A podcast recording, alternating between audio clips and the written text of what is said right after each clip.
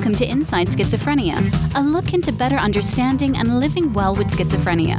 Hosted by renowned advocate and influencer Rachel Star Withers and featuring Gabe Howard.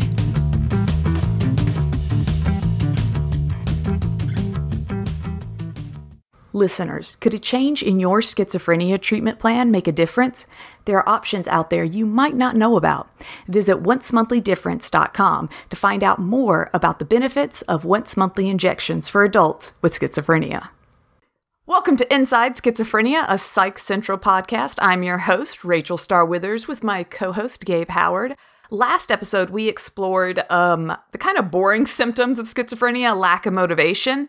Today's episode, we are flipping it. And we're going to be looking at psychosis. So, hallucinations, delusions, all the, the fun stuff. And we actually have an awesome guest, Dr. Joseph Goldberg, who's the clinical professor of psychiatry at the Mount Sinai School of Medicine. And he actually specializes in researching what goes on in the brain when someone is experiencing psychosis this is like the popular one, right? This is the one that people think about when they think of schizophrenia. They often refer to it as going crazy, you're you're schizo, you're psycho. This is the language that people are using and it's this psychosis that they're thinking about when they're talking about it. I'm not saying that those are great words. I'm just saying this is what the public has the most knowledge of. Oh yeah, and then whenever someone's like a college student and they'll always be like, "Yeah, I want to major in psychology." Like this is the stuff they're thinking of. They want to like major in crazy people. Like, "Oh, this exciting." And then they get stuff like our last episode, lack of motivation. They're like, "Oh, maybe I'll switch majors." I mean, lack of motivation, of course, is very important as we learned. Yes. But oh yeah, you you you are right. Mm-hmm. This is when when I first heard Rachel Star has schizophrenia. I didn't wonder if you were motivated. I wondered if you hallucinated. Rachel, do you hallucinate? I do. I hallucinate. I always tell people, I mean, this is just my guess, like 90% of the time, just because it's like constant little things. Like, I can't just look into a mirror. I have to be real careful with my reflection because my mind will just kind of start manipulating it. Little things I constantly, like, I'll hear ticking and scratching noises that aren't really there. I've had it since I was a kid, so I've learned to kind of live with these little ticking and clocks and stuff that I can't see. They just exist. Yeah.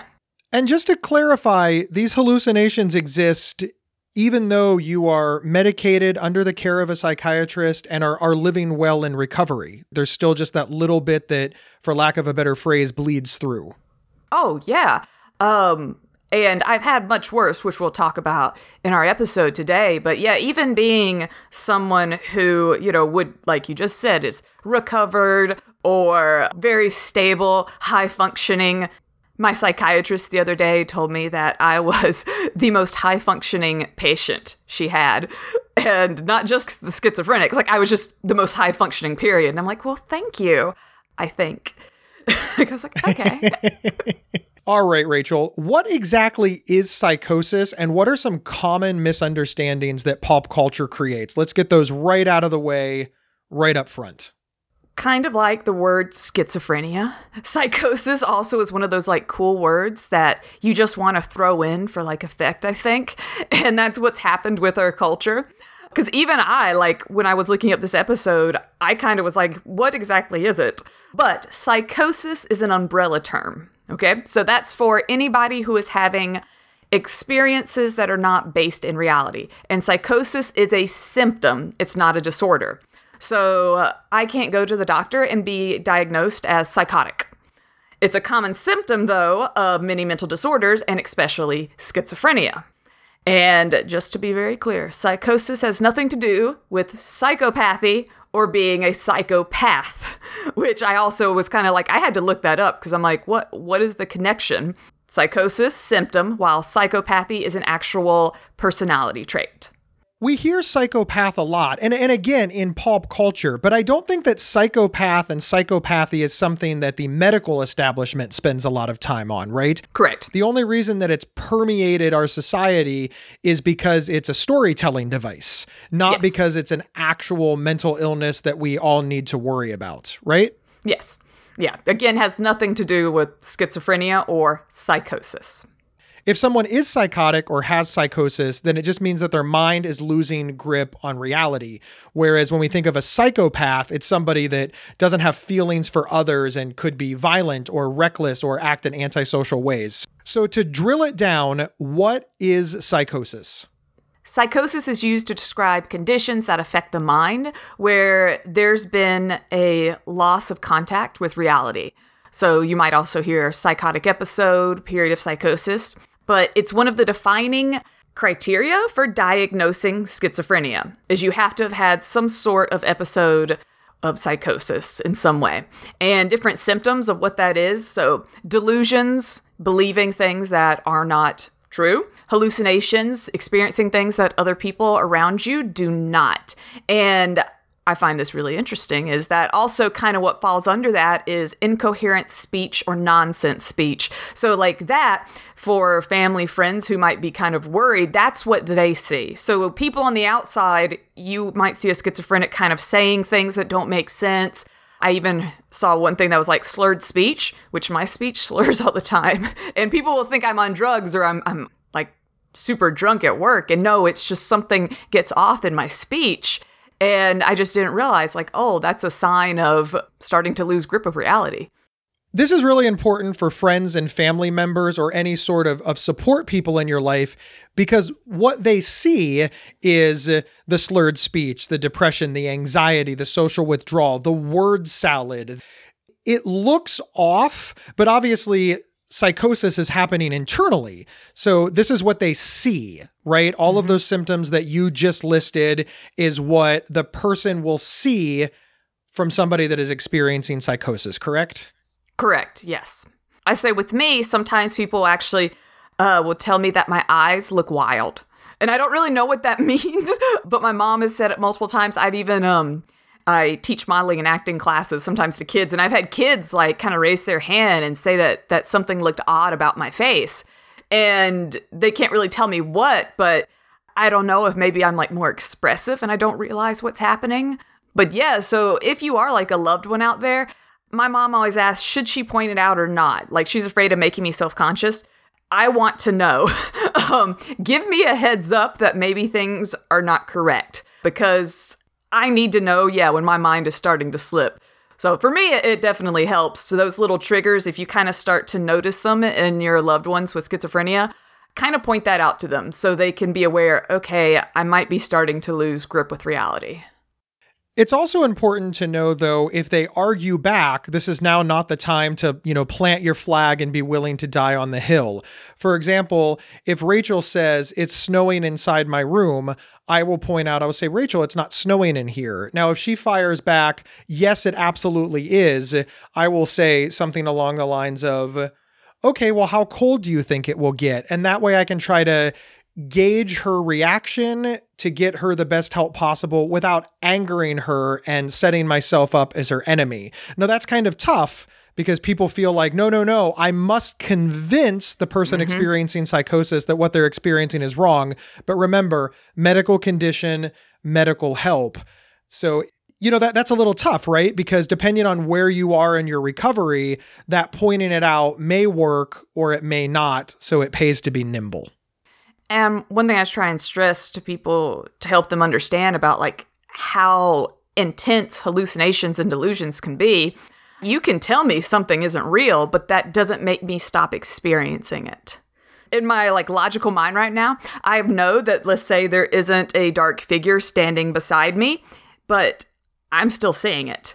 So all the, the logic in the world doesn't make me stop seeing that figure. I just have to kind of keep reminding myself it's not really there, it's not really there, and do my best not to react to it. Rachel, let's move on to types of psychotic episodes. I, I was really surprised that psychosis is not just one thing. There's actually like subcategories of psychosis.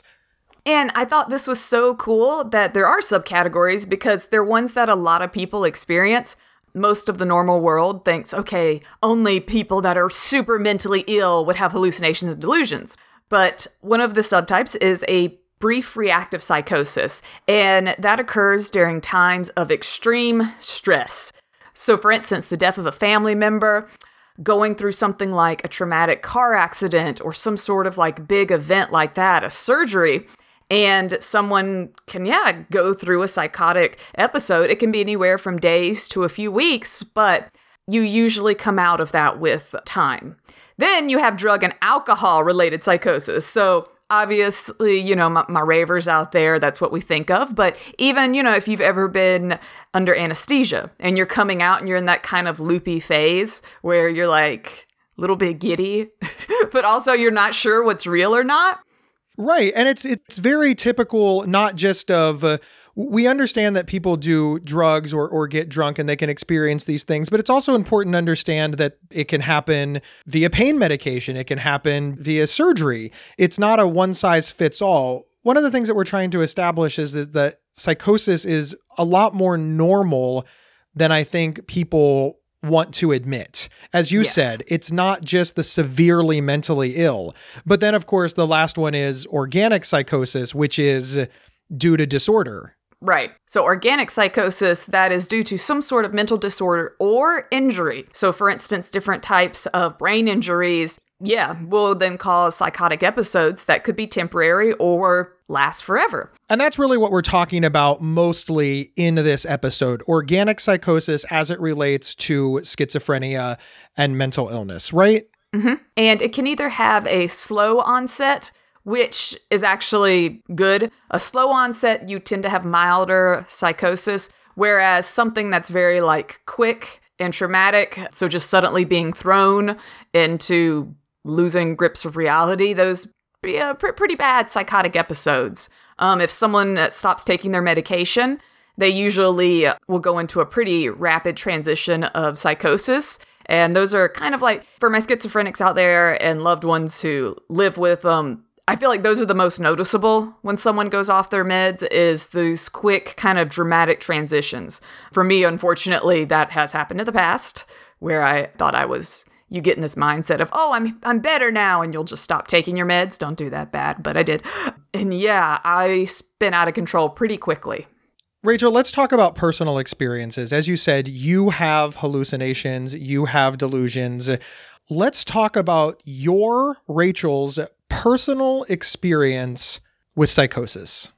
I have the little baby ones all the time. Like I said earlier in the episode, like I have to be careful around mirrors. And if you're like, okay, Rachel, just, you know, be careful brushing your teeth, you don't realize how many mirrors there are in real life until you like try and avoid them. So think about your reflection in things in windows. Where I work, there's like multiple rooms that have these giant mirrors on them. And I always like kind of position myself to the side so that I'm in between them. So I can't like see my reflection because it just it starts to mess with me. And those are just like my little baby ones that are just kind of always floating around. One of the uh, really intense ones that has always stood out in my mind was I was walking through Walmart and suddenly I was like, oh my God, can they see my wings? And I was like, crap, do I have wings? I think I have wings. Okay, are they hidden? Should should they see my wings? And I'm like sitting there in the middle of Walmart, like having this like huge crisis in my mind about my wings. And you know, I'm like, well, should I ask someone? Can they see my wings? Should do I call someone? And I, I mean, this went on. I'm not sure how long, but it felt like hours of me being confused about me having wings or not. And eventually, I just went to my car and I and I sat there until I was kind of stable. Sometimes when I get in that situation and I don't get stable, I'll call my parents to come and get me. So they've had a few situations. Uh, they had to pick me up at a job once, and I was hiding under the table which was very for me that was embarrassing. I hated for coworkers to see me that way, but I just I don't know. I just crawled under the table and okay, this is where I live now. so, and if you're like Rachel, that's stupid. You know, why would you suddenly want to be under a table? Why would you think you have wings? I don't know, but that's what I thought. When you thought you had wings, could you see the wings or did you just believe that the wings were there? That case, I I I was confused. It was I'm going to say it wasn't like I was like, "Yeah, let's go run and jump off the top of the Walmart and fly away." It was more of a confusion. I was like, "Do I have wings? I think I have wings. They should be hidden." Like it was more of just like this crisis in my thoughts of, "Oh my god, what do I do?" So that's really the difference between a hallucination, which you can see it, and a delusion, which is you feel that it's there, but you can't see it. Am I explaining the difference between hallucinations and delusions correctly? Yes. Yes. And and both of them can be present in psychosis. Like you can just have hallucinations, mm-hmm. you can just have delusions, or you can have both.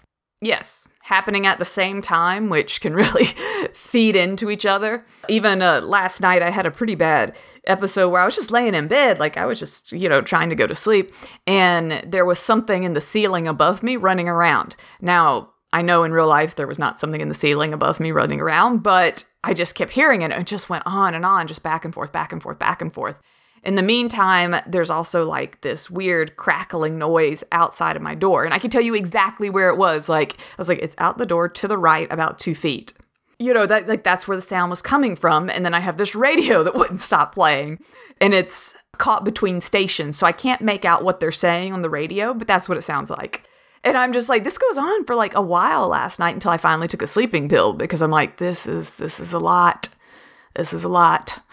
And it was just kind of all that stuff together just going on that I was like, I I you know, and I don't know how to make it stop. And I knew the crackling noise wasn't real because my dog would have like been searching for a treat, like, you know, anytime they hear like a bag or something.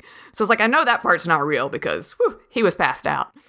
When we talk about hallucinations and delusions, let's talk about what makes a hallucination because that can affect any of the senses, right? Sight, sound, smell, taste, and touch. But I understand that one of them is more common in schizophrenia than all the others. Yes. So, two thirds of patients with schizophrenia have auditory hallucinations. That does not mean they only have auditory. That just is like the the predominant one, the voices and whatnot. And I used to think like, oh God, I don't have those because I didn't have like a voice that just talked to me all the time. Mine are very subtle. It's more like I said, a radio is playing, like talk radio, and it's caught between stations. So I can't like make out what they're saying, but they're like, they're just talking nonstop. Again, no clue if it's about me or what. It's just on and on and on. And I'll hear my name being called a lot, which is it's usually my mother's voice, which is kind of freaky because like she won't be home and I'll hear it and I'll think she's like something's wrong with her. So I'll like go through the house searching and I'll usually end up texting her like, "Hey, where are you at?" And she's like, "Oh, I'm at Starbucks." I'm like, "Okay, obviously didn't hear you screaming my name." But it kind of freaked me out a little bit. You know, I worry that she's hurt or something. That's very interesting to me because my understanding of uh, auditory hallucinations are that you hear it inside your head. But what you're describing, you would have to hear it outside your head because you, you said that you feel like you hear that your mother is calling you from other rooms. So, Yes, Gabe. And fun fact is that people with schizophrenia usually hear audio hallucinations outside of their heads, not inside. So, usually, schizophrenics, people with schizophrenia, hear their audio hallucinations like around them. So, for instance, they might hear something in the wall behind them. It's not inside your head, like, oh my God, where is it? I hear things a lot of times that I'll be like, yeah, that came from upstairs, probably the kitchen area, by the way it sounded. So the sound, kind of like my mother's voice calling out, it comes from a specific direction, not just this booming voice inside your head. Let's move on to delusions because that's the other common symptom of psychosis. And I understand that there are two main types, but can you define delusions simply for us? Delusion is a strongly held belief that is false. And to me, there's so many things that you could apply that to. But the two main ones in mental disorders are paranoid delusions and delusions of grandeur. And the one most associated with schizophrenia is paranoid. So that's where you think like someone is after you, you're suspicious of individuals, organizations, somebody's plotting against you, tracking you. I've never had like to the extent of you know, the FBI is after me kind of delusion, but I get very paranoid in work situations. And it's something I have to watch because I'll just start thinking that people hate me for no reason and that they want me gone, that they're plotting against me, you know. And it's just like I, it's the same thoughts through the years I've noticed. So I've kind of um, gotten used to noticing, like, okay, oh, that's the same thought I had back when I worked here and here. That's not real, Rachel. And um, kind of learning to just notice when that comes up. And then delusions of grandeur, that is where like you have authority, power that you really don't or you think you're some sort of like savior. And I once had a friend who had schizophrenia, and she believed she was an Aztec god and like bought a plane ticket and was gonna like straight up go to South America. And uh, her family stepped in, but she really thought that no, this is, yeah, this is real. And to get a little personal, so the past two years, I have been dealing with a rare flesh eating bacteria. Because just because you're schizophrenic doesn't mean that physical health isn't an issue. Right. and it's been, though, the biggest issue with it has been going to different doctors and then them seeing the diagnosis of schizophrenia on there. Them seeing that, oh, she's been on antipsychotics. And the fact that I was so healthy, the flesh eating bacteria like wasn't tearing me apart the way it, it would normally because I was healthy. And it was kind of scary because I start to like not believe myself either. Um, I had some doctors saying that, okay, because she's on Adderall, she's doing the sores to herself, kind of like um, meth addicts. And and I was just kind of like, I, I'm not doing this to myself, but maybe I am. You know, if the doctor, if this doctor says I am, then maybe I am. And my psychiatrist, I actually set up like a special meeting for them to evaluate me because I was like, I, I don't know, am I causing this or not? Um, and they went through and it was deemed that I was not causing it. It was not because of my, you know, antipsychotics and antidepressants and different things like that. But it can, it kind of freaks you out because I'm dealing with a physical thing, but I'm not sure if it's real or not. And it caused a lot of pain. And what had happened was the bacteria, it got into my facial nerves on my right side. So I'm in so much pain, but I'm like, oh crap, I don't want to go to the hospital if it's a hallucination, you know, they're going to think I'm crazy. And I'm like, is it real or not? And turns out it was real. I did have bacteria eating the side of my face, but it's just like I I doubted myself. I had no clue like and I was scared if I'm making this up, oh god, like I'm gone. I need to be like impatient now. And obviously having schizophrenia on your medical record made people look in a different direction. So you weren't sure if it was a hallucination or a delusion. They weren't sure if you were doing it to yourself and just forgetting. So, this was another barrier to getting the correct diagnosis, which, of course, mm-hmm. is another barrier to getting the correct care. Mm-hmm. These are real realities to people. Oh, yeah. And to be fair, it was a rare flesh eating bacteria. That is not a normal everyday thing. And you had someone who says they're schizophrenic, like, yeah, well, clearly you doing this to yourself is the most realistic answer. We'll be right back after these messages. It can sometimes feel like another schizophrenia episode is just around the corner. In fact, a study found that patients had an average of nine episodes in less than six years. However, there's a treatment plan option that can help delay another episode a once monthly injection for adults with schizophrenia. If delaying another episode sounds like it could make a difference for you or your loved one, Learn more about treating schizophrenia with once monthly injections at oncemonthly.difference.com. That's oncemonthly.difference.com. This is your host, Rachel Star, and listeners, we want to get to know you a little better. Please take a brief three minute listener survey so we can better understand our audience, you. Go to psychcentral.com backslash survey 19 to complete it now. Everyone who completes the survey will automatically be entered into a drawing for a free $100 Amazon gift card, void where prohibited. That's psychcentral.com slash survey 19. We're back discussing psychosis. Rachel, earlier you had the opportunity to speak to Dr. Joseph Goldberg, who is the clinical professor of psychiatry at the Mount Sinai School of Medicine, about psychosis, and he's an expert in psychosis. Yes. So awesome. Let's roll that interview right now. We're here with Dr. Joseph Goldberg, who is a clinical professor of psychiatry at the Icahn School of Medicine at Mount Sinai in New York City, and he has a private practice in Norwalk, Connecticut. Thank you so much for being here, sir. My pleasure. Thanks for having me.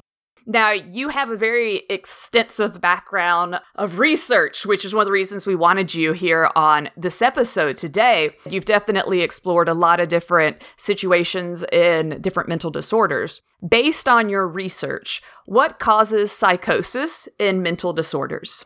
Well, probably the, the short answer and the most honest answer is no one knows exactly for sure. But the, the best guess thinking is that there are particular circuits in the brain that regulate perception and thinking, and that those circuits can become dysregulated under certain circumstances. They can become dysregulated when someone takes, say, a hallucinogenic drug like LSD or cannabis uh, or PCP. They can become dysregulated when someone's in a delirium. Like if you're really sick with an infectious disease, your mind can play tricks on you and you, you have misperceptions of things. Or psychosis, which by definition means false perceptions or false ideas. Psychosis can also happen sometimes just because of innate problems with those circuits, not caused by any drug or infection or, or, or any other identifiable cause. There may be some genetics involved, people with psychotic illnesses like schizophrenia or manic depression sometimes, not always, but sometimes have a higher chance of a family member with, with a similar condition. But at the end of the day, we, we think it's problems with, with brain circuits that regulate perception and thinking. And we have some ideas about which circuits are the ones involved and how certain chemicals in the brain regulate those circuits. But that's about as close as I think we can get to understanding what causes psychosis. Across the board, what have you found more people struggle with during psychosis, hallucinations or delusions? I think it depends on what, what the nature of the problem is. If someone has schizophrenia, for example, uh, typically you'll see both delusions and hallucinations. They can occur at the same time, or there may be more of a predominance. Delusions probably tend to be more persistent because when you think about it, if you've attached importance to a particular idea, like let's say you think you're being followed by the FBI or you think you're being spied on, pe- people tend to invest some belief into that idea and to have a, a, belief break up to the point where someone could look back and say, oh, that was a false idea. Why did I think that? Usually takes more time. So delusions tend to not resolve quite so quickly, whereas a hallucination, which is a misperception, any of our five senses could play tricks on us. Sometimes they're more transient, not always. People with schizophrenia can have long standing or chronic hallucinations. They may hear voices every day, they may hear voices periodically, but then in between the experience of the hallucination, they have delusions about the voices. So, for instance, I hear the devil talking to me and telling me to do bad things. And when I'm not hearing the devil, I'm thinking about the devil coming back. So, I'd say beliefs tend to be somewhat more enduring in, let's say, primary psychotic disorders, schizophrenia being the best example. In the world of mood disorders, like manic depression or just what's called unipolar depression, psychosis can happen also, but it, it's usually less extensive. It's it's only in the context of the mood problems. So examples there might be if I'm manic and psychotic, I might think God is telling me that I've been chosen for some important project, or I might have fantastical ideas that I've invented something and I'm going to be the most important person in the world. And it's all in the context of my mood. So if I have a mood episode of mania, then I, I might have delusions that go along with it. Or if I'm depressed, I might have false ideas that I'm, I'm worthless, I'm no good, I deserve to be punished. Delusions tend to be more common than hallucinations in mood disorder patients. It, certainly can happen if I'm depressed, I'll hear a voice telling me that I'm bad. But more more often than not, if if psychosis happens, if I have a break with my ability to tell what's real from what's not, it tends to coalesce around my beliefs about myself. So psychosis, you, you'll tend to see delusions and hallucinations more commonly, but delusions can be persistent. And in psychotic mood disorders, usually delusions are the more more common thing. Hallucinations a little less common. You talked a little about circuits, and of course, no one knows exactly what's causing psychosis. But have you been able to notice like a difference? So I'm a schizophrenic between how my brain would, let's say, when I'm a good, solid, normal, like at the moment, kind of, you know, basic state, versus if I'm having a hallucination. From different research, have you seen a difference in the brain of those two like situations? When symptoms are active, the brain areas that are responsible for processing information become more active, sometimes abnormally so. Let's take delusions, for instance. If I'm having active delusions, oh, that, um, I don't know, my, my food's being poisoned or my life is in danger, circuits that are involved in judging reality in that sense or, or that sort of make me hyper alert to sort of a, a fear of a predator or fight or flight or, or suspicion about someone's malicious intent. There's particular circuits of the brain that we know become overactive. And if, if one was measuring, say, blood flow in those parts of the brain, you'd find that they'd run a little hotter just like if you were running a coffee maker, uh, it might heat up, or any any electrical device. That there's more flow through the circuitry, so you'll actually see more activity, excessive activity in those areas. You can also see diminished activity in other areas. So one of the problems, say in schizophrenia, isn't just having psychosis; it's also having what we call negative symptoms or the absence of normal functioning. So that may mean, oh, having very few thoughts or having a hard time coming up with thoughts. Thoughts get blocked, they get slowed down. It's hard to muster emotion, it's hard to have attention and, and processing of information. So, in other parts of the brain, in particular an area called the prefrontal cortex, we can see on, say, brain imaging scans less activity than normal. So, areas that are running too hot uh, or are overactive, you might see more brain activity and, and blood flow. In areas that are underactive, you might see less. And then the last thing I guess worth noting when it comes to the brain is over the course of time, in persistent psychotic disorders like schizophrenia, there's an awful lot of concern that it's an illness that may be a degenerative illness, which means that over the course of many years, nerve cells get lost, they die. And that's sometimes evident on a brain scan for someone who's been ill for many, many years. One might see abnormally large areas of empty space in the brain. We all have empty space in our brain. The, all those squiggles that you see when you look at a picture of a brain called gyri and sulci, that's the space between your brain and the skull. And when nerve cells die off, that space gets bigger. So we call that cortical atrophy, and that can be bigger in people that have been ill with psychosis for many years. And then in the middle parts of our brain, we have spaces called ventricles. That's where cerebrospinal fluid flows through. And in people that have had psychosis for many years, those empty spaces get bigger because when nerve cells die off, they're replaced by empty space. So people talk about enlarged ventricles or abnormal atrophy in the cortex as signs that nerve cells have died off in someone that's been ill for, for many, many years. Um, asking because I think it's very, you know, we have the media's representation, and then uh, the public tends to go with whatever the media uh, shows us with in regards to mental disorders. But I think, like, if I'm watching, let's say, uh, well, one of the new movies out, The Joker or whatever, it kind of seems like psychosis is a switch. A person is either, you know, normal or they're out of their minds. Whereas me as a schizophrenic, so many times, you know, I can still hold a conversation and I know that I'm hallucinating, I'm having issues. And to me, there's like different levels where, yes, yeah, sometimes I can't leave my bed. I'm like totally, I call it tripping, but I'm not on drugs. Uh, totally tripping. Can you talk a little about that as far as being able to still function with psychosis to the point of then not? Yeah. Sure. So, so I wouldn't look at the Joker as a good example of mental illness. I mean that that portrayed a lot of very various kinds of mental illness that don't usually fit together, and I wouldn't use that as an example of of anything except a lot of fiction. But so yeah, in people with schizophrenia, there can be periods of episodes where symptoms are just more prominent, and then more quiet periods. So if I have schizophrenia, I may have an episode where I am especially suspicious of people or disorganized or unable to take care of myself, or I might stop eating because I think the food is poisoned, or I just withdraw within to myself with a lot of negative symptoms. And during those times, during an episode or a flare, it's certainly more hard to function. It, it becomes a source of disability if you're trying to maintain a household or go to school or have friendships or relationships or hold a job.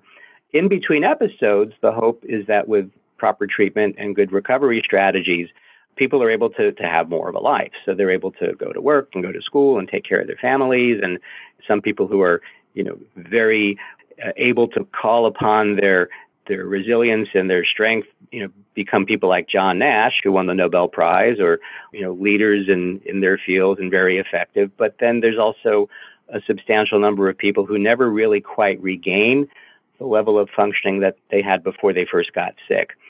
Some experts would say that's maybe a third to a half of people with schizophrenia who certainly can function, but not quite at the level. So that might be somebody who was a promising student and looked like you know the world was open to them, and then somewhere in late adolescence, usually or college years, they might have had a psychotic episode. They never fully recovered from it, and then they didn't quite get back to school, and then they can sometimes have a, a decline from what their highest level of functioning might have been. And even if they aren't, aren't having active psychotic symptoms or negative symptoms, sometimes people with schizophrenia also can have what would be called cognitive symptoms, where it's just hard to process information. Their attention is jeopardized, their ability to reason and think through things is, is poorer than, than would be the case in somebody without schizophrenia. The original name for schizophrenia was dementia praecox, and by dementia, it's similar to the idea of Alzheimer's disease, but unlike Alzheimer's disease, it's a condition that comes along in, in youth and young people. Alzheimer's is in older adults, but many people still think that for some people, not all, but for some people with schizophrenia, that dementia type course can happen. And if it's there, and someone has persistent problems over time and they never really regain their personal best, then they sometimes have to revise expectations, and it, it, for them can sometimes be very disabling. I'd say there's heterogeneity. There are the John Nashes, there are the more middle of the road people that may not quite have reached the expectations they might have you know anticipated when they were when they were younger or before they got sick, and then there are some people who have unfortunately more of a deteriorating course over time. How do different medications work to prevent psychosis?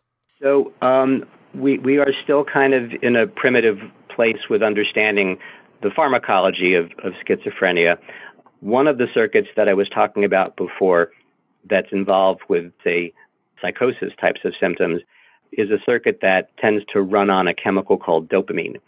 And so for many, many decades, our medicines have been drugs that will tweak or modulate how dopamine works on those circuits. Picture a circuit like, oh, cars on a highway and by controlling the flow of cars on the highway, you make the highway more efficient, let's say. So these chemicals, you know, we used to think about chemical imbalances, and that's no longer thought to be a valid way to think of these things. It's more about problems with circuitry. So the chemicals aren't imbalanced, it's just that the way they run on the highway makes the highway more efficient or less efficient. Think of rush hour versus normal traffic flow versus nobody's getting on the road. Too much activity, too little activity. So all of our medicines, to some degree, regulate how dopamine flows uh, across these circuits, the receptors that dopamine binds to, and there are some receptors that seem especially important for psychosis. There are some that seem especially important for motivation and for rewarding activities. There are some that seem especially important for attention and cognition.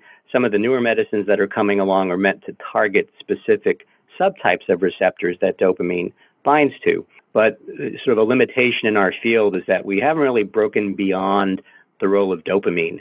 And dopamine is important in schizophrenia and psychosis in general, but it's probably not probably, it is not the whole story. And we know that there are other chemicals and circuits and pathways kind of higher up in the brain that tell these dopamine circuits what to do. There are pathways that come from higher up in the brain that run on a different chemical called glutamate. And there's some thinking that people with schizophrenia may have problems with specific receptors for glutamate. And we haven't yet figured out a good way to, to get to those receptors. So uh, there's optimism that in years to come, we'll have other circuits and other pathways or other ways to get at those circuits than just blocking dopamine or modulating dopamine by, by getting at some of these other higher up circuits that control things, but we haven't we haven't broken through there yet. Where do you see pharmacological industry going in terms of treating different mental disorders?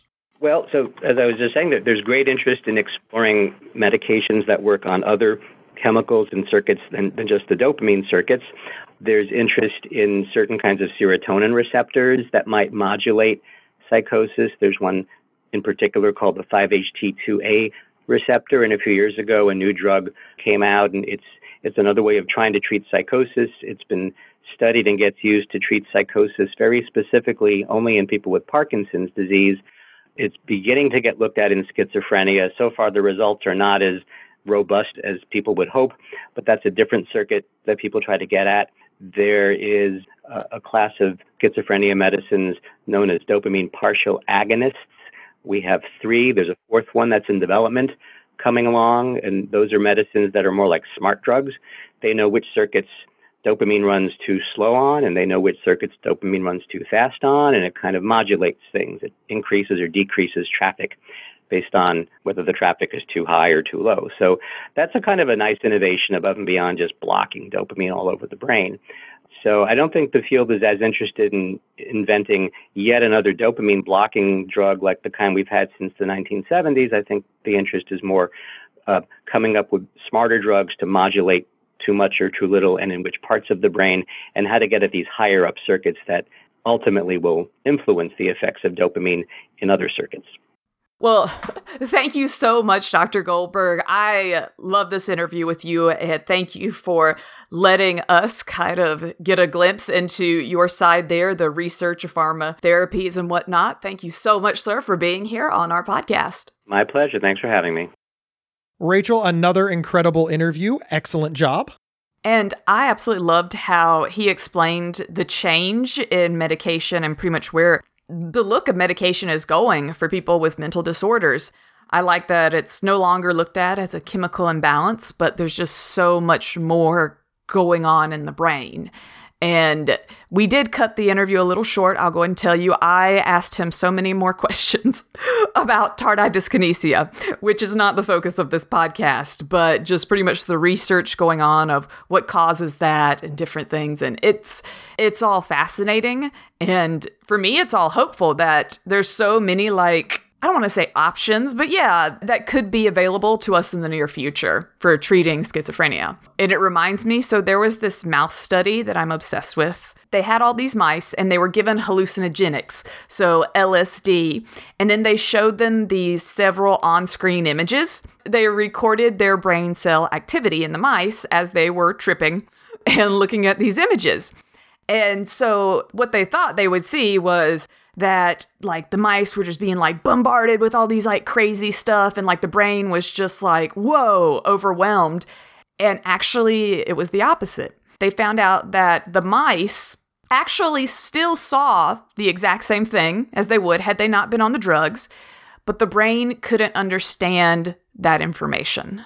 So the hallucinogenics the drugs wasn't affecting what they saw it was affecting how it perceived it I don't know. To me, that's just what's like really interesting. It does make sense because it, we tend to think about psychosis as it's changing what is happening around us. And that's the way that it's played out in Yeah. pop culture, right? Whenever somebody, you know, does drugs or gets drunk or gets high or whatever, everything gets, you know, psychedelic and wavy and mm-hmm. but what it's saying is that no, your brain sees it for what it is. It takes mm-hmm. it in exactly how it is and then it misinterprets that information. So you see blue, but your brain tells you that it's red. And why this is important, of course, is because it lets us know how to treat it, how to get ahead of it. And hopefully in the future, there will be better solutions to this process as long as we understand what the process is. Something that for me has always had like an odd comfort is that my brain is making the hallucinations. And um, growing up, I've always had a lot of very scary ones, dark figures, just very scary imagery. Growing up religious, I was told it was demons. So that helped. like, oh, you're just seeing Satan manifest. Like, oh, okay. All right, that seems normal. But now, having still had these exact same hallucinations my whole life and knowing that my brain is making them, it's kind of cool like how fascinating like our brains are what they can create what they can make. You know the fact that i know it's not real but i hear these voices. You know it's just it's really fascinating to me. And to me i don't know it's kind of empowering to know that my brain is that smart that it can do like all that cool stuff i wish i could control it a little better but it is my brain it is a part of me Rachel, I, I do think that is empowering. I think that knowledge is empowering. I think that information is empowering. You know, 100 years ago, 150 years ago, even 75 years ago, this was so misunderstood that people with the illness had little choice but to believe that they were possessed or that their brains were just so broken that they would have no quality of life understanding the process, understanding what's going on, and being able to openly discuss what's going on, it really can't be anything other than empowering. It shows great progress. And I, I think that's what's important. That's why shows like Inside Schizophrenia are so important because we're talking about these things in an understandable and relatable way that everybody can figure out and participate in. Sincerely, 50 years ago, this was so incredibly misunderstood. We were just putting people in institutions and, frankly, throwing away the key. That's literal sometimes. Mm-hmm. We need to move past that because people who experience psychosis are living full and productive lives. You are complete proof of that, Rachel. Thank you, Gabe. An early diagnosis of psychosis is what improves long term outcomes. Friends and family, do your best to notice things. Some of the red flags are someone who's becoming socially withdrawn. If it's always like a straight A student and the person starts performing, you know, dramatically uh, less, they start failing, that is a huge red flag. Same thing with work. Someone who's always on time isn't suddenly, they're always getting like late um, write ups and things like that. And even just someone who's more distressed or agitated, but they can't really understand or tell you why. These are all red flags that psychosis could be starting. Notice those things, point them out, track them, but don't feel that it's your job to make the person change. It is a medical situation. Do, however, make yourself open so that the person with schizophrenia like totally feels they can talk to you about it. Uh, me and my mom will go on long walks, and sometimes that's when I'll tell her like this weird hallucination because I I don't want her to freak out. I don't want her to run and get me medical help. I'm just telling her, "Hey, last night this happened. It was just super weird. I just want to like tell you about it." Psychosis is very serious and it is a difficult symptom, but finding ways to manage it is absolutely possible and very important. Rachel, as always, thank you for being so candid with us. You're welcome. And listen up, everybody. We want to get to know you a little better. Please take a brief three minute listener survey so we can better understand our audience, which is you. Go to psychcentral.com slash survey 19 to complete it now. And everyone who completes the survey will automatically be entered into a drawing for a free $100 Amazon.com gift card. Remember, it is void where prohibited. Again, you can get a $100 Amazon gift card just for going to psychcentral.com slash survey19, and it will help us improve the show. Thank you so much for listening. We will see everybody next month. And if you haven't checked out some of our past episodes, we've hit on violence and schizophrenia, loved ones, family members, childhood schizophrenia, all different topics. So please check those out, like, share, subscribe, and we will be back with you next time. Inside Schizophrenia is presented by PsychCentral.com, America's largest and longest operating independent mental health website. Your host, Rachel Star Withers, can be found online at rachelstarlive.com. Co host Gabe Howard can be found online at gabehoward.com. For questions or to provide feedback, please email talkback at psychcentral.com. The official website for Inside Schizophrenia is psychcentral.com slash is. Thank you for listening, and please share widely.